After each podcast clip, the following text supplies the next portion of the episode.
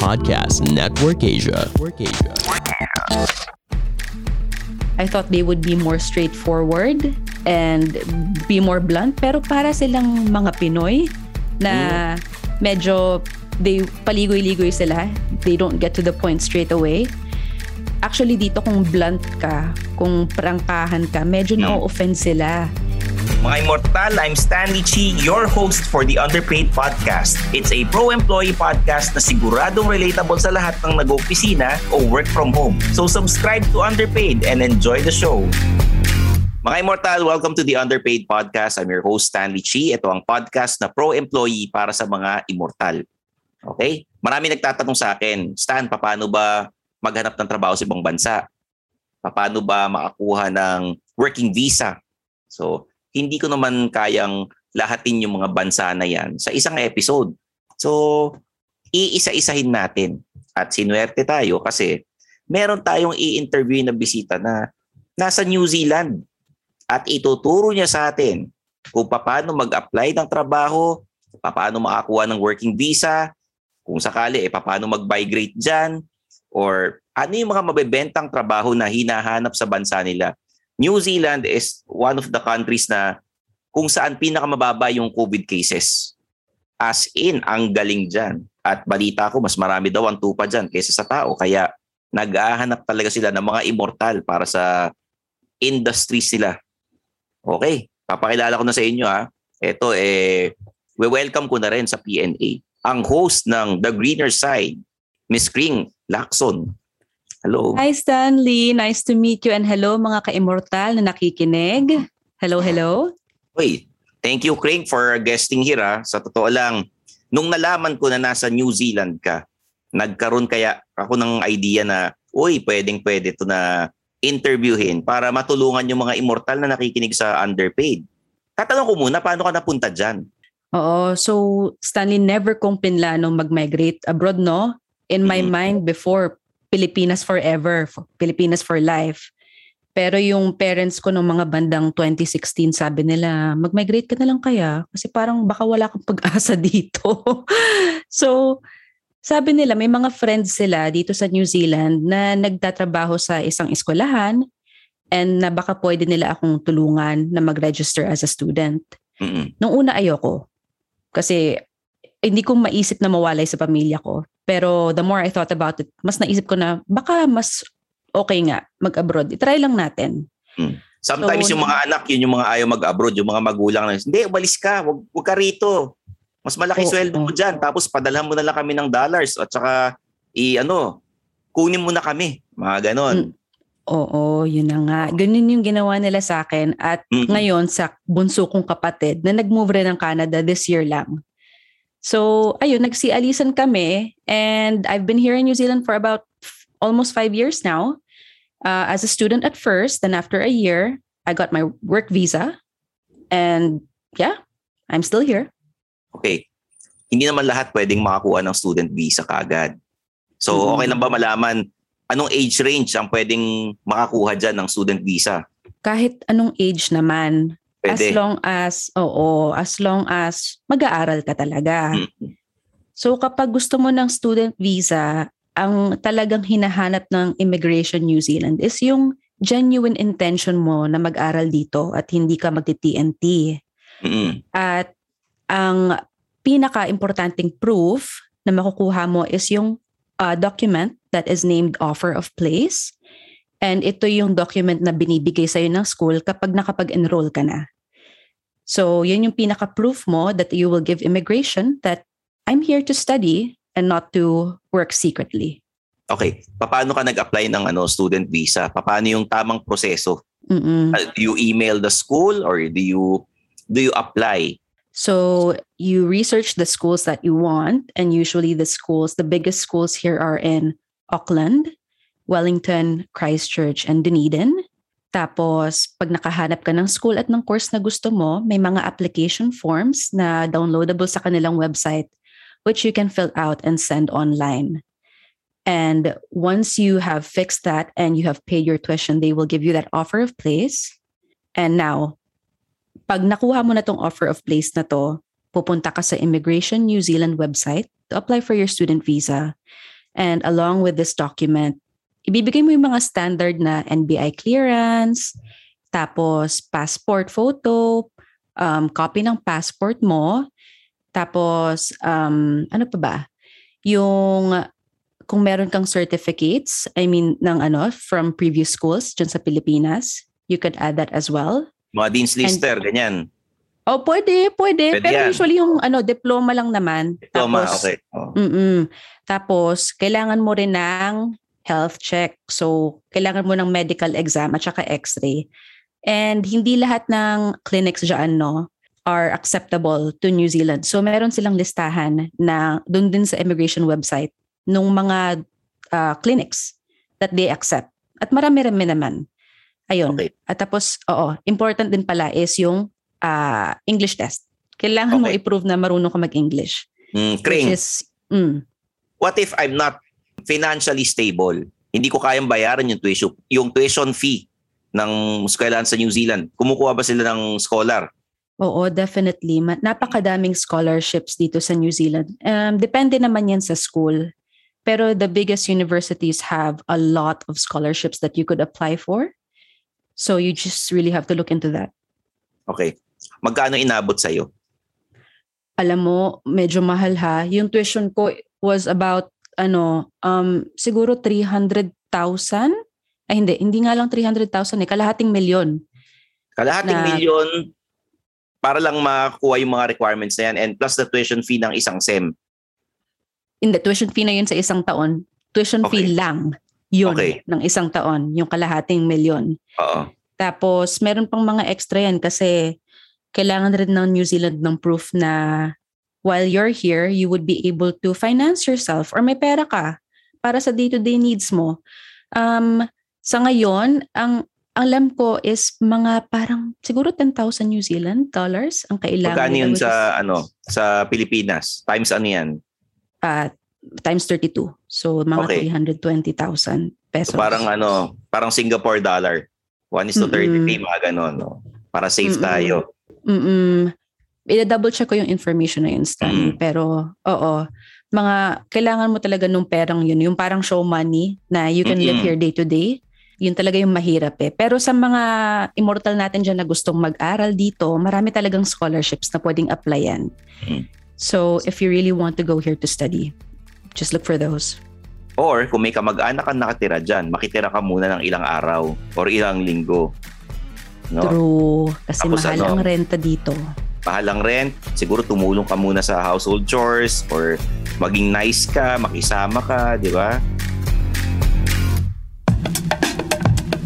Hi there, I'm Coach Laika Maravilla. Whether you're looking for a new opportunity, a new position, or a promotion, I'm here to help you land your dream job. Let me walk you through what you need to do before, during, and after your next job interview in the Get Hired podcast. Listen, learn, and get hired now. Kunyari, ah, yung show money mo, eh, hindi mo talaga pera, malalaman ba nila yan? Pati yung passport mo ba, kung saan ka bumabiyahe, malalaman nila yan? Malalaman nila kung saan ka bumabiyahe. Oo. sa Okay. passport mo. I-research ka talaga nila. As for the money, ma-feel nila yan eh. Kung hindi sa'yo yan eh. Parang kapag chinek nila yung bank statements mo, tapos nakita nila na, oh, one week before, wala kang pera dyan sa bangko mo. Tapos Oh, ngayon, yan. meron kang 350,000. O, saan Mm. galing pong bigla-biglang pera? Oo. So, Mm-mm, malalaman ma- talaga yan. mababackground check ka tapos hindi ka ma-approve, magkakaproblema ka pa. Kung halim- halimbawa, hindi naman student visa yung ano, nakakuha ka ng student visa and then after mo mag-aral dyan, mga ilang taong ka nag-aral, ah, ilang years ka nag-aral dyan, Mm-mm, isang taon lang naman ako nag-aral dito. Mm-mm. and then naghanap ka ng trabaho, nag-apply ka, binigyan ka ng visa pa ba ng working visa nung naka, natanggap ka? Mm-mm. Nako, tapos ito Stanley, I haven't told you na pag naka-student visa ka, pwede ka mag part-time job ng 20 hours. Mm-mm. So pwede mong buhayin yung sarili mo while you are studying. Tapos, kapag natapos ka na mag-aral, usually binibigyan ka ng um, after an, ng post-study work visa. So may karapatan kang magtrabaho dito. Since nag-aral ka rin naman dito, why not work here as well? So depending on the number of years you studied here, they will also give you almost the equivalent uh, amount Ah, uh, of years. So if you only Okay. studied one year, they will give you one year of a work visa. But if you studied for two years or more, I think they will actually give you a three-year work visa. Okay. Ano yung naging part-time job mo dati dyan? Oo, alam mo yung una kong job is uh, sales lady ng makeup. Ah, okay. Malaki ba sweldo dyan bilang sales lady ng makeup? Minimum wage. So nung time na yun parang mga 15 New Zealand dollars yata nakatumbas eh 500 pesos kada oras. Okay. 500 Mm-mm. per per hour. Uy, Oo, per hour. Oo. so ano oo. yan, 8 hours ka ba nagtatrabaho bilang sales lady ng ano, ng makeup o ano? Oo, kada linggo dapat maximum 20 hours lang no bilang estudyante. So Mm. magkano ba 'yon? So uh, 15 times 20, mga 300 ba? Wala akong calculator, teka. Charge kasi telepono ko. Pero malaki-laki yan ha. Teka, bibilangin natin. Magkano yun, ah, Kring? 15 15 times times 20. ah, 33. Oh, 495. 15 times 33, 495 per hour. 23. Ah, 20 hours lang ah. 20 hours per week ka lang pwede. Okay, times magtrabaho. 20. Mm-mm. 9,900 per week. So, Mm. times 4, 39,600 pesos ang kikitain mo sa isang buwan kung minimum wage. Yes. Ah, mukha siyang malaki in pesos, pero i- pag sa New Zealand talagang it really just gives you the essentials. Pang renta mo, pang pagkain, tas konting-konting savings. So, mahal ang cost of living dyan.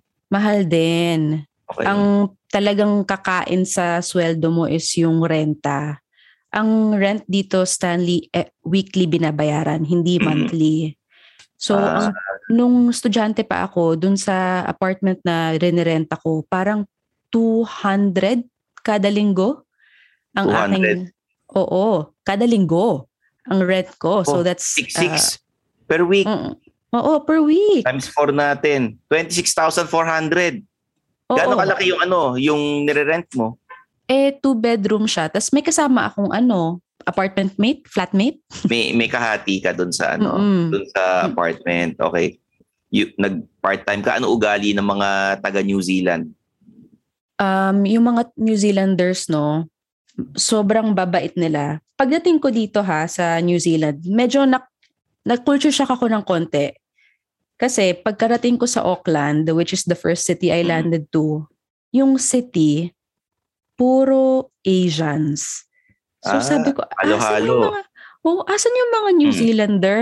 Parang wala akong nakikitang New Zealander dito. Mm. Puro Korean, Indian, Chinese, Filipino. Marami Ayun, Pinoy so- dyan. Marami. Third Ah. uh, largest yata migrant uh, group Mm-mm. dito sa New Zealand.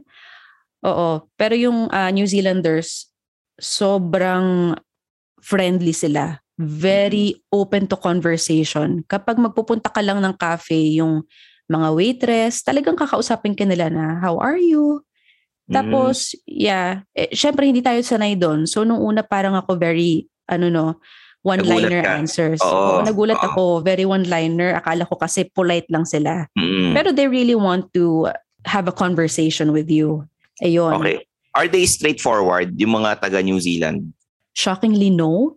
I thought they would be more straightforward and be more blunt. Pero para silang mga Pinoy na medyo they paligoy-ligoy sila. They don't get to the point straight away. Actually, dito kung blunt ka, kung prangkahan ka, medyo Mm. na-offend sila. Ah, Kailangan, oo. Kailangan talaga maghanap ka ng kinder way to say things.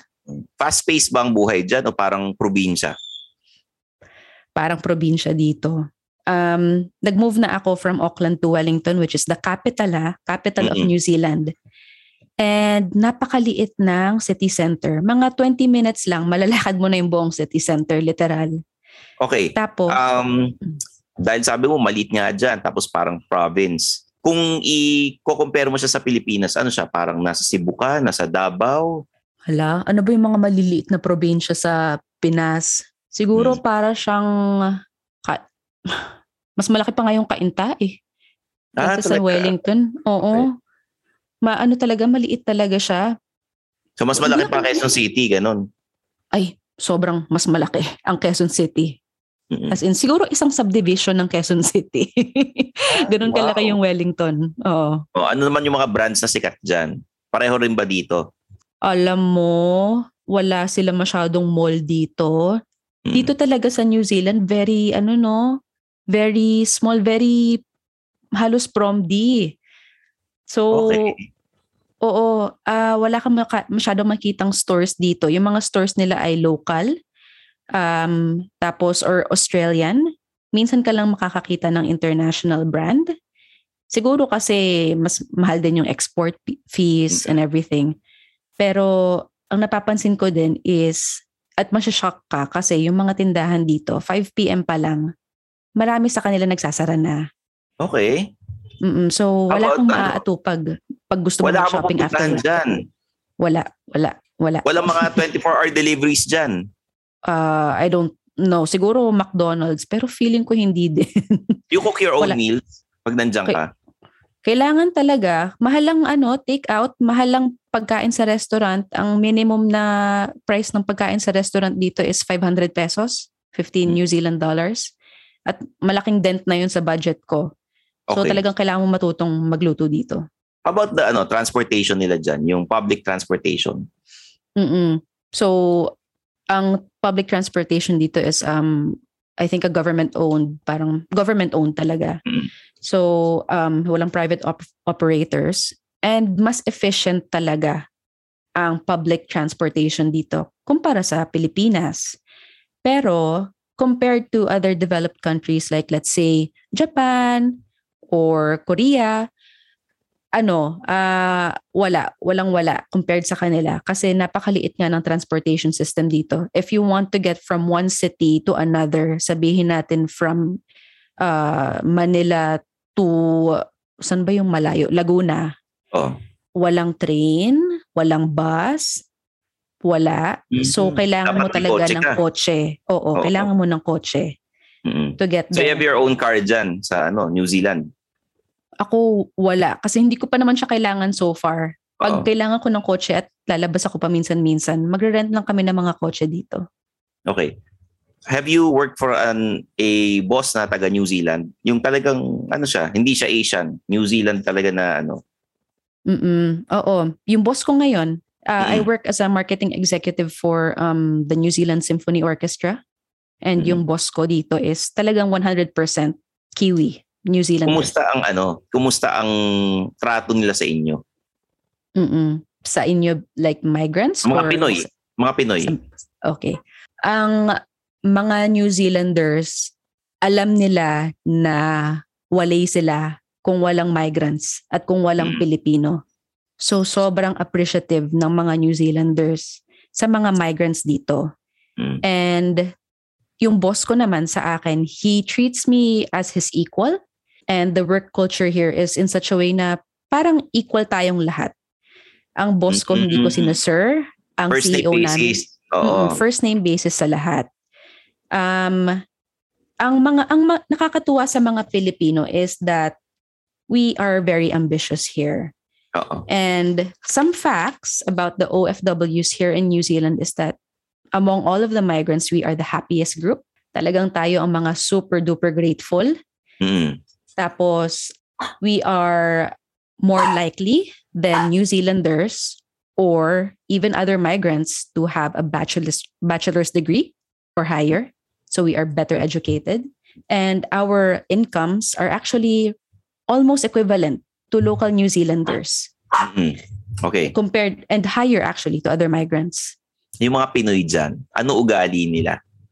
Nagbabago raw ang ugali ng mga Pinoy. Hindi lahat ah. Nagbabago raw ugali nila pag nasa ibang bansa. So, kumusta naman sa experience mo? Mm-mm. Alam mo, ang dami kong naririnig na horror stories about Mm. Filipinos in other parts of the world. But here in New Zealand, they are also very nice. Parang nahawa ata kami sa kultura ng mga New Zealanders na mababait and very open and friendly to each other. At wala kasing kompetensya dito. So yung competitiveness ng mga Pilipino dito nagme-mellow down. Ah, we we really like each other's company. We like helping each other. At there is this general environment of supporting each other. I've yet to met a, uh, to meet a Filipino na parang bad vibes, ko, ka-bad vibes ko. Lahat talaga sila sobrang babait. Hi there, my name is Laika Maravilla. Has anyone ever called you a try hard? Is trying hard a bad thing or a good thing? Let's talk about that in the Trying Hard with Laika Maravilla podcast, brought to you by Podcast Network Asia and Podmetrics.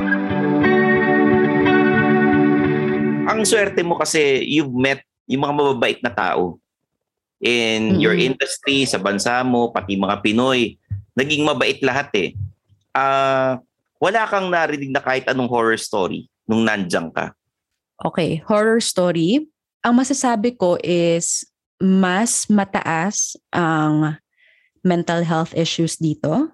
Okay? Maraming tao dito ang may mental health issue.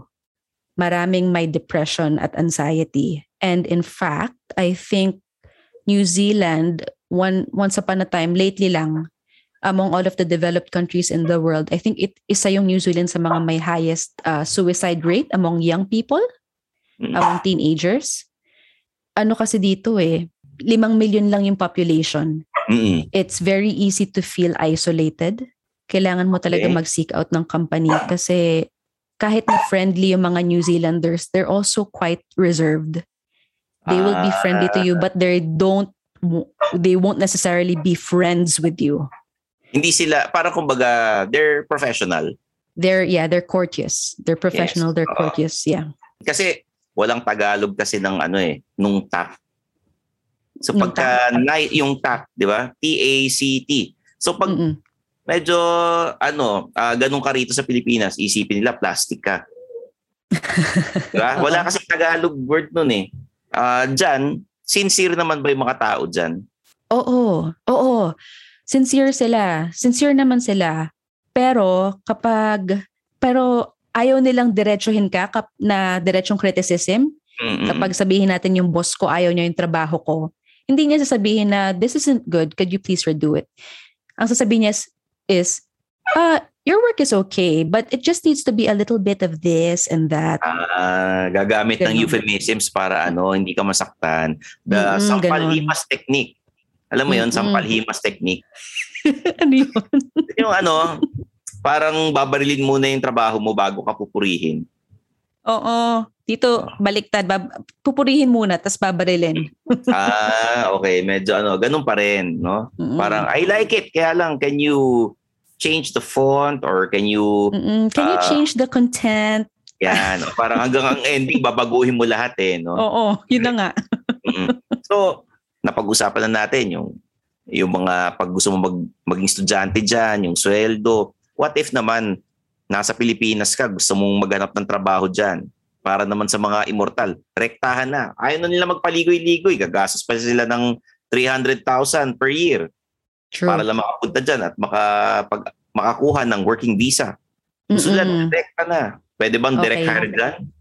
Oo naman. Ang kailangan mo lang talaga is maghanap ka ng trabaho sa New Zealand habang nasa Pilipinas ka. Ang Mm. pinakamalaking job search website dito ay seek.co.nz. seek.co.nz. Doon kayo makakahanap ng maraming trabaho na pwede ninyong applyan. Mm. Ngayon, meron mga particular uh, careers, industries dito na nangangailangan talaga ng migrants. Yan ang gustong Oo. marinig ng mga immortal. Sige, ano yung mga Oo. trabahong yan? Very in-demand jobs. So, nasa limang category siya, no? First of all, if nagtatrabaho ka siya sa construction, sabihin natin project manager ka or foreman, surveyor, builder, pasok Mason. ka. Oo, Yan. pasok. Pangalawa, lahat ng klase ng engineer. Pasok Mm. kayo.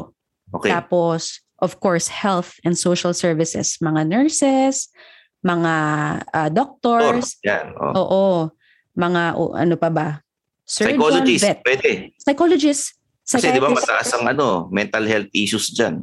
Oo, oo, psychologist, psychiatrist, even Oh. vet. Mga vet. Mm. Sila din. Tapos yung pang-apat is yung sa IT. Mm. Tapos, oo, kahit, at saka kahit ano, um, even film animators. So, Okay. kailangan din sila. Actually, marami pang iba. So, if you're a chef, pasok ka din. It's very in demand Ay, here. syempre, pagka magaling ka magluto sa Survivor nga eh, yung tinatanggal, yun yung huling tinatanggal, yung magaling magluto eh. Oo, ayun. Oo, yan. Tatagal ka dito. Oh, di ba? Kasi hindi sila marunong magluto dito. Mm. Tapos, mga scientist din. And Mm. uh, lastly, mga uh, kung isa kang tradesman tulad ng auto engineer, mekaniko, electrician, plumber, Mm. pasok ka din.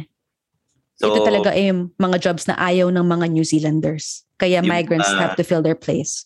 blue collar job, yun yung mga ayaw Mm. nila. Di ba? And, oo, and, and Stanley, ang mga Mm. blue collar jobs dito, yun yung mga super taas ang sweldo. as Ah, in. ay tayo naman mga Pinoy, hindi naman tayo maarte sa mga ganyang trabaho eh. Pag nasa ibang bansa. Mm, Pag nasa Kaya ibang natin bansa. Oo, pag nasa ibang bansa. Dito lang tayo maarte. Mm-mm. Lang, yeah, ayoko ng ganyang trabaho. Iyo. Pero dito, sige, magdadive ako sa. Poso Negro.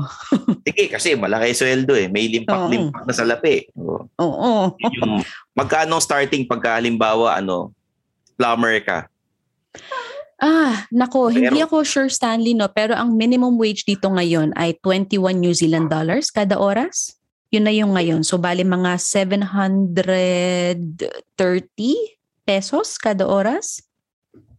Uh, 21 times 33, 693. Ah, 693. Ayan. Ayan. 693 Oo. pesos per hour. Times Oo. natin ng 8. 5,544 pesos per Mm. day. Yan ang Per sweldo day. mo. Ah, mas mataas sweldo ko. Oo.